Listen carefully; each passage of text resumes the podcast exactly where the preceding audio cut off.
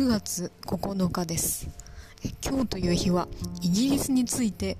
復習しておきたい。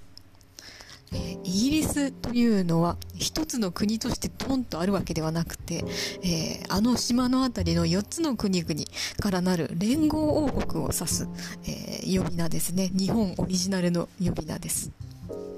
えー、そしてこの国々の、えまあ、トッにいらっしゃったのが女王陛下なわけですが、えこの女王陛下は、え、イギリスだけではなくて例えばカナダ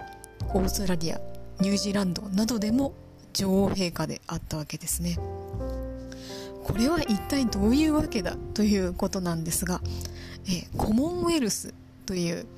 えー、国々のグループがありまして、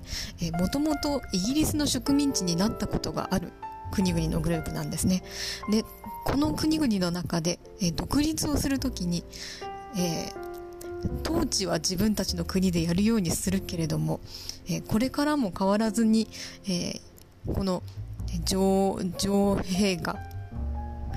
それから王殿下には忠誠を誓い続けていきたいというふうに考えた国が、えーたくさんありまして、えそのような国では今日に至るまで、え我が国の女王陛下となったわけですね。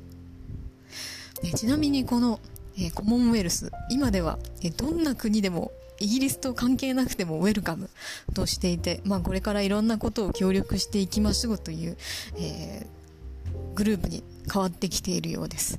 えー、そう考えると、この、えー、イギリスの女王陛下、それから、えー王殿下、その他、えイギリス王室の方々は、えー、いろんな国をつなぐ存在でもあったと言えるのではないでしょうか。